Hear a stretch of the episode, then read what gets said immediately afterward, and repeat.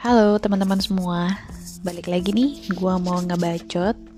Dan kali ini gue berusaha buat bacotan gue bener-bener ngebagiin konten ya. Setelah mungkin di episode pertama dan kedua lebih cenderung ke arah curhatan biasa aja mungkin ya, bagi beberapa orang atau yang udah ngedengerin podcast gue itu. Terus ada masukan juga sih dari salah satu teman gue kayak yang podcast lo kayak kurang ngasih solusi deh gitu, jadi mungkin malah menambah masalah. Dan dia cuma bilang kayaknya podcast lo cuma kayak kurang ngasih solusi gitu doang. Dan gue pikir iya sih, intinya kayaknya mungkin masih belum gitu mateng ya buat benar-benar memberikan konten yang layak didengarkan atau mungkin layak di-share lebih jauh lagi gitu.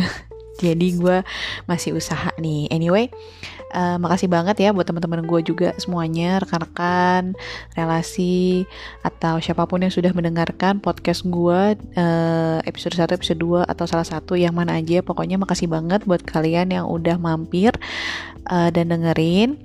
Dan gue bener-bener sampai sekarang pun open untuk segala masukan, kritikan, saran, dan lain-lain ya. Jadi memang ya walaupun awalnya bikin podcast ini iseng-iseng aja, tapi ya ternyata ngebacot itu buat gue sudah menjadi passion ya. Sudah sedari lahir doyan ngebacot, berisik ya kan. Tapi ya tetap karena sudah berumur dan sudah mulai mau sok-sok bijak dan sok-sok makin dewasa, jadi gue pengen ngebacot gue pun berkonten gitu, tetap ada isinya dan tetap semoga saja bermanfaat buat minimal lingkungan sekitar gue dulu, inner circle gue dulu, teman-teman, rekan-rekan dan sebagainya gitu. Oke. Anyway, kali ini tuh gue sebenarnya mau ngebahas tentang side effect pandemi ya. Jadi side effectnya ini kan banyak banget dan macem-macem nih. Cuma kebetulan dari beberapa hari terakhir ini gue cek sosmed dan gue mendapatkan beberapa info atau masukan dari teman-teman gue atau ya dari gak jauh-jauh dari sosmed gue lah ya, inner circle gue juga gitu. Nah ternyata lumayan nih, ada beberapa masukan yang gue dapet atau ada beberapa insight, topik, case yang mau gue bahas gitu dan mau gue share juga gitu. Dan semoga gue berharapnya dengan gue menceritakan ini di podcast gue, yang ngedengerin podcast gue ini siapapun bisa juga aware gitu, bisa lebih aware, bisa lebih kayak entah udah tahu atau belum tahu, tapi setidaknya mungkin yang udah tahu jadi lebih mengingatkan, iya ya benar juga ya, ternyata banyak ya, ternyata ini ya boleh ini dilakuin gitu. Atau kayak oh iya ya aku juga baru tahu nih gitu kan, wah boleh nih nanti dipraktekin kayak gitu. Karena memang ini menyangkut banyak orang, menyangkut sesama gitu kan. Dan kayak gue bener-bener mau share awareness dan bener-bener share empati. Walaupun sejujurnya memang sampai dari podcast terakhir gue aja dan sampai hari ini tuh gue sama sekali, gue sendiri juga masih self-isolate gitu. Gue masih di rumah aja, gue belum kemana-mana lagi, bahkan gue juga belum keluar buat grocery shopping atau belanja keperluan. Karena memang dari terakhir seminggu ya, kayaknya minggu lalu gue udah keluar terakhir buat beli persediaan makanan secukupnya sampai nanti, sampai mungkin 2-3 hari ke depan sih, sampai nanti mungkin awal bulan depan, which is sudah lusa ya gitu deh. Jadi ya nggak apa-apa lah, setidaknya gue tetap keep update untuk apa aja sih nih yang terjadi di luaran sana, dan gue mau ngebantu gitu untuk sharing. Oke deh, langsung aja. Jadi beberapa hari yang lalu, 2 hari yang lalu kalau nggak salah ya, gue itu ngeliat instastory yang di-share sama salah satu teman gue. Nah Gue sebentar ya, mau introduce temen gue ini nih, karena kebetulan gue juga tadi udah telepon dia, udah ngobrol-ngobrol juga, dan ya gue izin dong ya, maksudnya dia nge-share sesuatu yang menurut gue juga, wah menarik nih untuk di-share lagi gitu kan. Dan biasa kan orang-orang mungkin kalau nge-share ya di-share lagi di Instagram gitu, atau di Instastory gitu. Gue kayak yang bolehlah nih gue bahas buat di podcast gue gitu kan. Nah, jadi teman gue ini namanya Diras. Kalian boleh follow Instagramnya ya. Instagramnya itu di itsdiras. Nih ya. Nah, Instagramnya itu itsdiras. Biasa, nggak pakai spasi, nggak pakai apa-apa. Semua tulisannya kecil. ITSDIRAS. Itsdiras. ITSDIRAS. Alah. Sorry Diras, terlalu ribet ya. Ya maksudnya gue ribet nyampeinnya pakai dieja-eja sosok Inggris sosok Indo lagi. Nggak, anyway pokoknya itu It's Diras. Jadi dia salah satu teman lama gue, dan kebetulan sekarang profesinya itu sebagai beauty vlogger gitu. Jadi dia juga bisa dibilang selebgram atau influencer lah ya. Dan kebetulan dia memang teman lama gue dari dulu, dari zaman SMA gitu.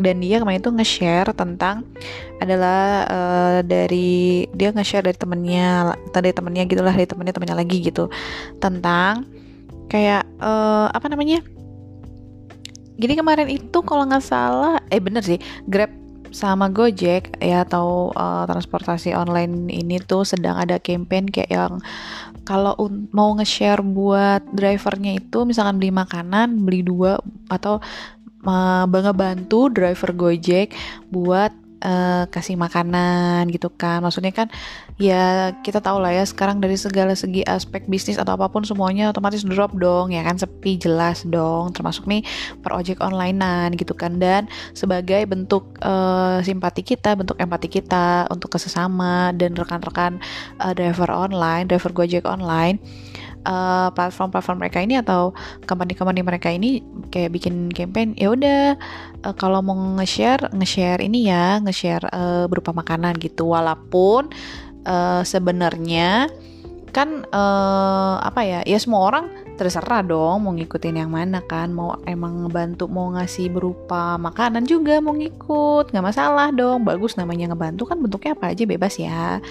Dan di sini gue dan temen gue ini tidak untuk lo harusnya ngasihnya ini, jangan makanan. Enggak. Kita hanya berusaha memberikan opsi. Kita hanya berusaha memberikan tambahan bantuan apa aja sih mungkin yang juga berguna untuk rekan-rekan atau teman-teman driver online gitu kan, driver Gojek online ini. Nah, jadi intinya info yang gue dapetin dari instastory-nya dia itu, yang dia repost dari temennya adalah lebih baik kalau versi kita nih ya, atau opsi lain untuk membantu teman-teman atau rekan-rekan driver online ini, driver Gojek online ini bisa berupa uang mentahan atau tips ya. Kalau dari Dira sendiri, dia bilang kalau gue sih lebih prefer ngasih tip gitu kan, karena kalau berupa uang itu kan atau mentahan itu kan kayak ya lebih berguna menurut versi dia gitu kan.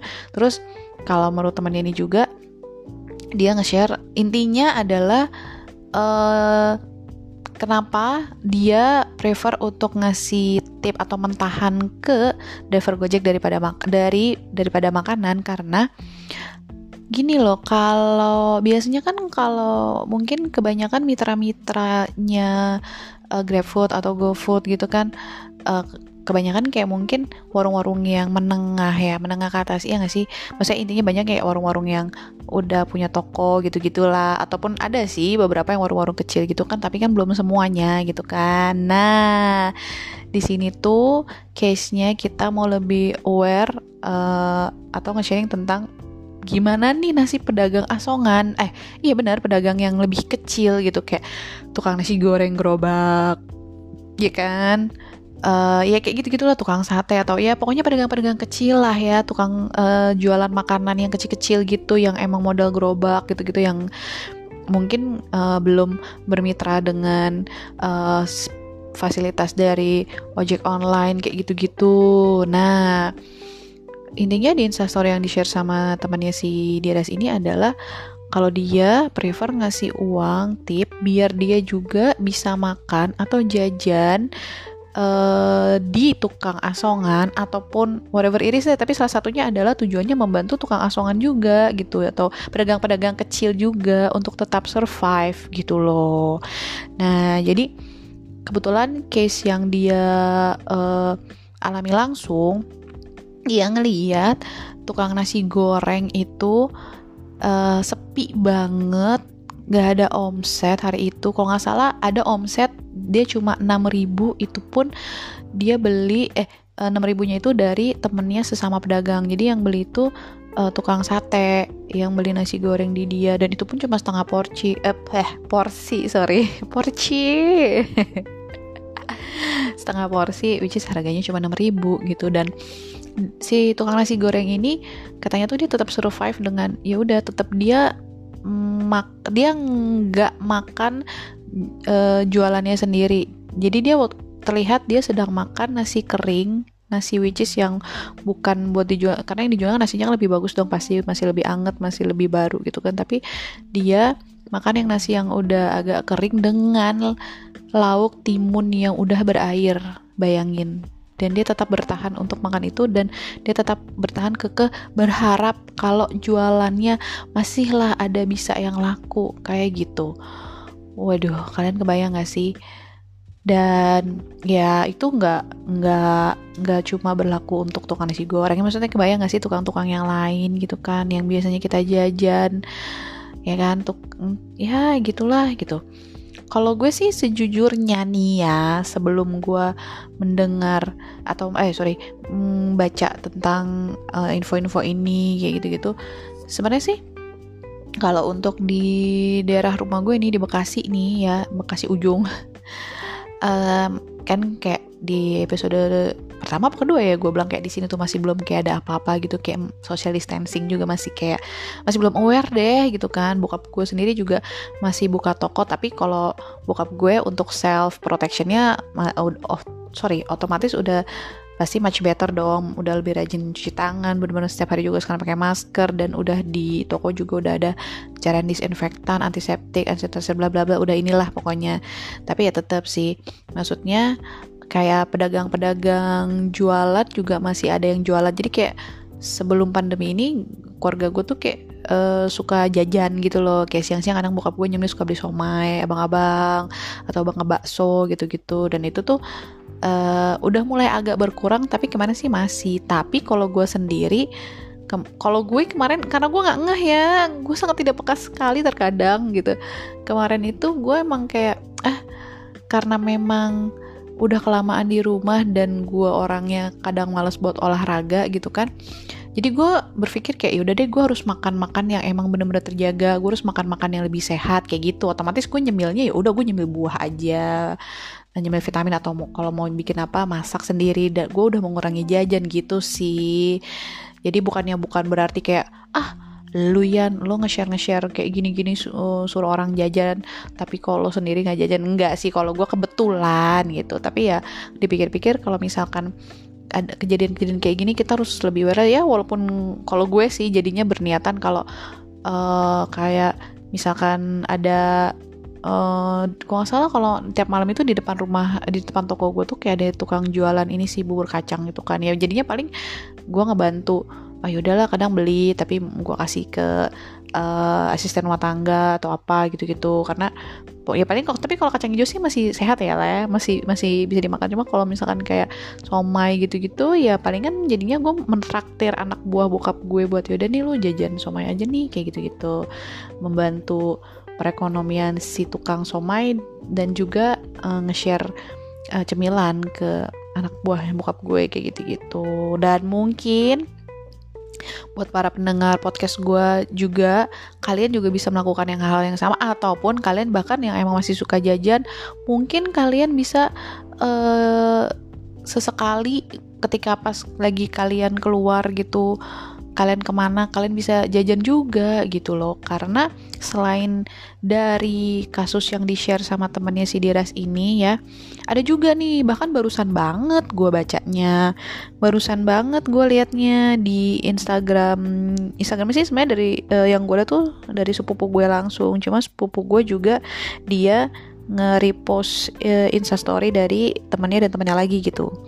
Nah ini nggak apa-apa ya gue bacain, atau ini kan juga kan nge-share kebaikan gitu loh. Jadi intinya si orang ini cerita, dia bilang pagi ini rencana mau beli buah di supermarket, tapi antriannya gila-gilaan banget, banyak orang gitu dong, otomatis dia langsung males. Akhirnya dia iseng langsung cek ke Majestic gitu kan. Terus siapa tahu emang bisa beli, nggak usah pakai turun dari mobil kayak gitu. Jadi kayak ya lebih aman juga lah ya.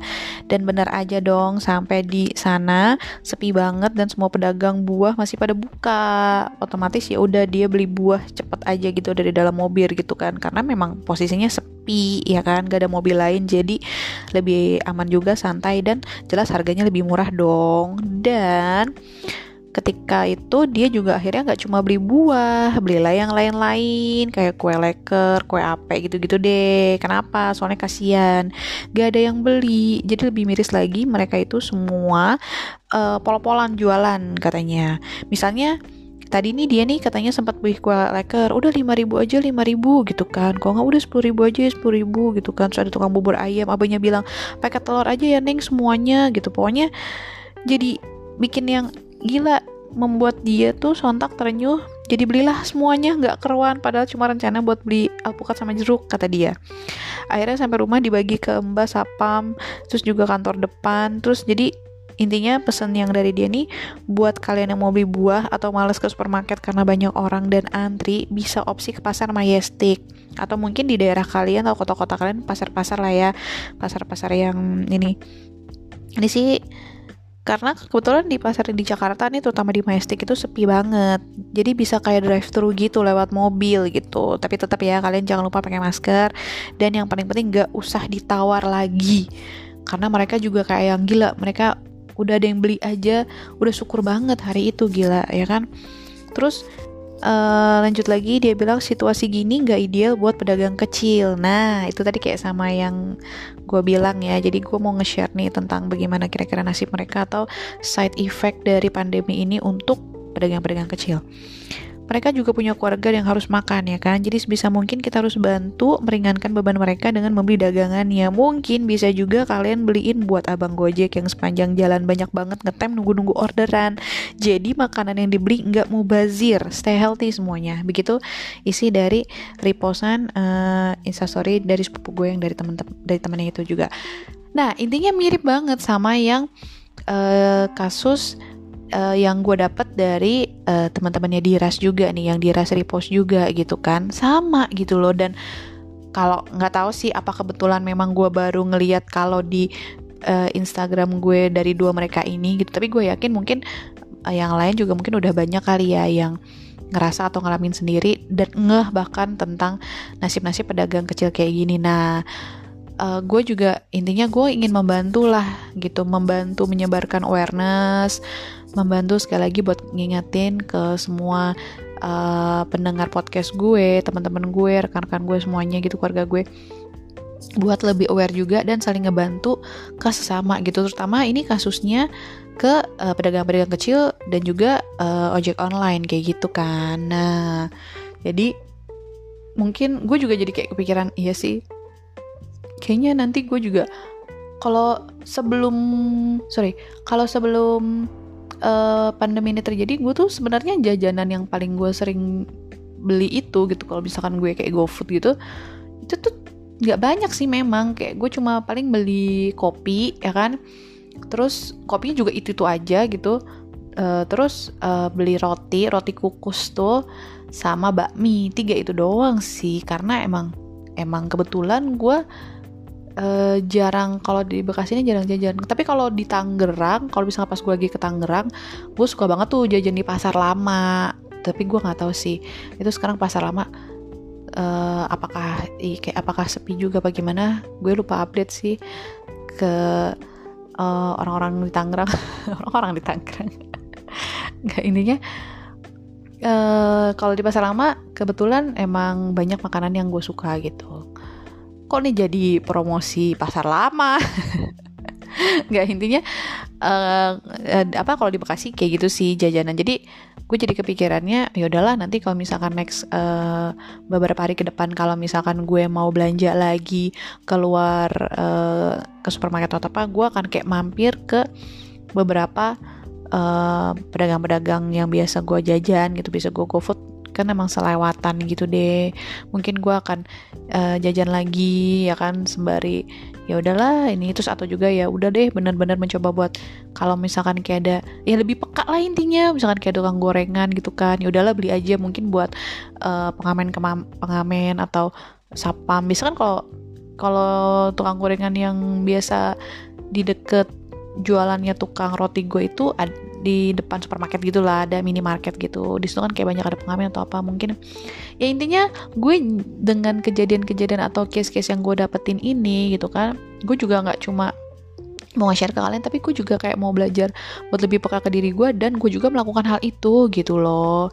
Kayak intinya gue mau jadi orang yang gak cuma ngomong doang, tapi gue juga melakukan, dan gue juga ingin mencontohkan, men-sharing yang emang hal yang baik gitu, melakukan kembali hal-hal yang baik gitu loh gitu. Gak pencitraan ya, kalau pencitraan mah ya maksudnya ya apa salahnya sih ya kan kita buat benar-benar menjadi manusia yang lebih peka lagi, menjadi manusia yang lebih aware lagi, menjadi manusia yang lebih manusiawi lagi gitu loh. Karena iya udahlah ya, mungkin kita semua juga udah pada tahu gitu, udah pada sering ngalamin, ngerasain gitu kan. Kayak sekarang tuh banyak banget kasus-kasus di dunia ini di dunia ini, di sekitaran kita aja masih banyak banget kasus-kasus atau contoh-contoh orang yang udah kurang manusiawi gitu, apapun itu kasusnya ya.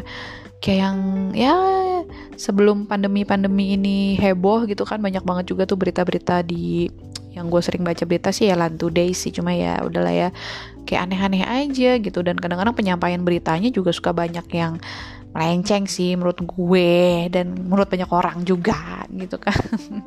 Tapi ya kan kita juga sebagai pembaca yang harusnya lebih pintar juga harus bisa lah ya menyaring berita-berita gitu, mana yang hoax, mana yang kita benar-benar bisa sharing atau kita bisa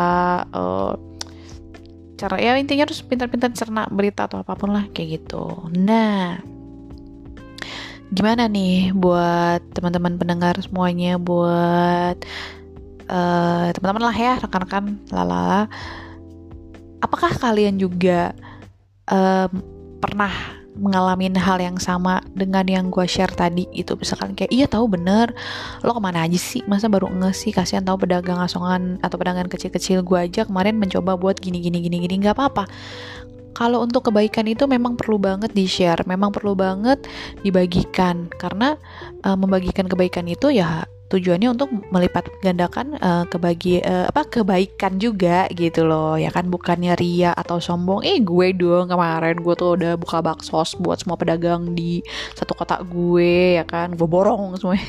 Enggak kayak gitu, tapi maksudnya kayak yang benar-benar positif dan yang benar-benar yang inilah, yang pure tulus, kita benar-benar mau ngebantu gitu, kita benar-benar care, kita benar-benar peduli gitu. Kalau kalian gimana nih? Udah pernah ngalamin apa aja nih? Kalau case atau tentang kasus di seputaran side effect pandemi ini di bagian untuk pedagang-pedagang kecil ini atau di perojek onlinean ini gitu, gimana nih? Nah ya kalau dari gue sendiri sih ya gitu yang tadi gue udah bilang, karena gue masih berkomitmen dan gue konsisten dengan self-isolating gue di rumah ya, hashtag di rumah aja ya. Gue masih belum gitu banyak bertemu atau ngalamin secara langsung sih, cuma ya balik lagi gitu, ini juga akan menjadi salah satu pengingat gue, akan menjadi salah satu reminder gue buat ketika memang gue lagi keluar atau apa, gue harus benar-benar lebih aware gitu loh gitu. Cuma ya apa sih terakhir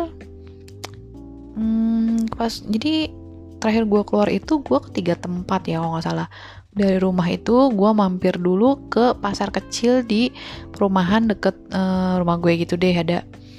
Itu gue kayak beli box, beli sayur, udah. Terus harga waktu itu sih masih, yang gue beli sih waktu itu juga nggak banyak ya. Cuma beli jagung, sayur bayam, atau itu masih harganya sih kayak masih normal gitu sih. Terus abis itu gue lanjut ke supermarket, Superindo lah ya, sebut saja Superindo. Abis itu gue ke Superindo itu gue biasanya beli bahan-bahan mentah kayak daging, ikan, ayam kayak gitu-gitu. Abis itu dari situ gue ke Naga biasanya. Nah di Naga itu kenapa? Karena kan biasanya lebih murah ya. Tapi memang honestly kalau untuk bahan-bahan mentah dia agak kurang gitu. Jadi gue biasanya langsung maraton ke tempat-tempat itu gitu. Untuk langsung sekali pergi itu gue membeli kebutuhan gue untuk kayak seminggu ke depan atau 2 minggu ke depan gitu. Biasanya sih memang gue kalau belanja antara 2 minggu sekali atau seminggu sekali sih stokannya gitu. Jadi ya memang balik lagi kalau untuk belanja ya hindari panic buying. Ya kita udah tahu sampai hari ini pun korban udah berapa sih? Ya ampun, gue tuh saking kayak oke lah, anggap aja sehari itu namanya 100 orang gitu kan, gila ngeri banget gitu. Astaga, ini info corona terkini Minggu 29 Maret. Total kasus 1.285, dirawat 1.107, sembuh 64, meninggal 114. Gila. Ya Tuhan, semoga ini semua cepat berlalu ya. Oh my god, ya udah sampai ribuan, dan yang meninggal juga udah sampai ratusan, udah 100-an. Itu lebih banyak, yang meninggal lebih banyak dari yang sembuh. Kebayang kan?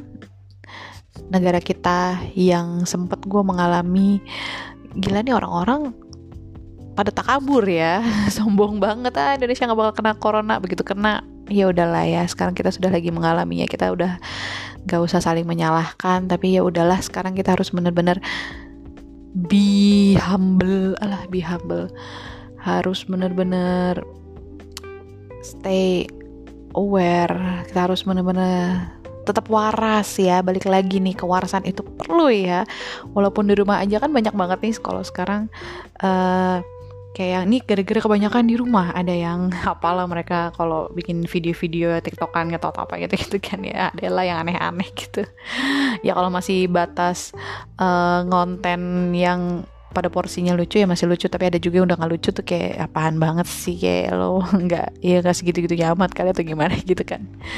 Cuma ya tapi benar sih, intinya adalah harus tetap waras ya semuanya, harus tetap banyak-banyak berdoa, harus tetap logika kita tetap on point ya gitu.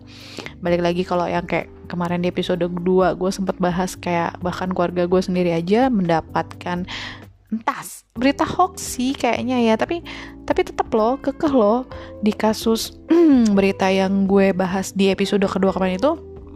Sampai sekarang bokap gue dan nyokap gue tuh kayak masih yang emang kejadian tahu gini-gini, cuma emang aja beritanya jadi kemana-mana gini-gini, tapi ya udah ya, masih ya intinya masih ngeles-ngeles gitu. Gue cuma yang ya oke, tapi ya tolonglah lebih dicerna lagi, misalnya lebih dipilah-pilah lagi, lebih difilter lagi gitu loh. Udah intinya jangan terlalu gimana. Untungnya sih memang kemarin mereka juga nggak yang gimana-gimana, cuma ya masih kalau dikadarin masih kemakan 45%, hampir 50%, tapi 50% juga yang udah hari itu lewat ya udah gitu. Cuma kayak ya udah sih, cuma disuruh makan telur doang, apa salahnya makan telur gitu. Balik lagi dong ngebahas itu ya, cuma hanya ingin memberikan pesan, hanya ingin kalau di Instagram atau di Twitter gitu kan hanya mengingatkan pakai emoticon tangan ini ya di tengah gitu, cuma ingin mengingatkan aja gitu. Oke lah, Kayaknya untuk kali ini gue juga gak mau terlalu banyak bertele-tele. Intinya kurang lebih itulah yang gue share hari ini gitu ya. Jadi buat teman-teman semuanya, sekali lagi mungkin yang masih kadang-kadang suka keluar buat cari makan atau apa, kita yuk lebih aware dengan sekeliling kita, yang kalau pas lagi di jalan atau pas lagi mampir kemana ada tukang apa, mungkin kita bisa ngebantu gitu kan. Jadi jadi tetaplah kita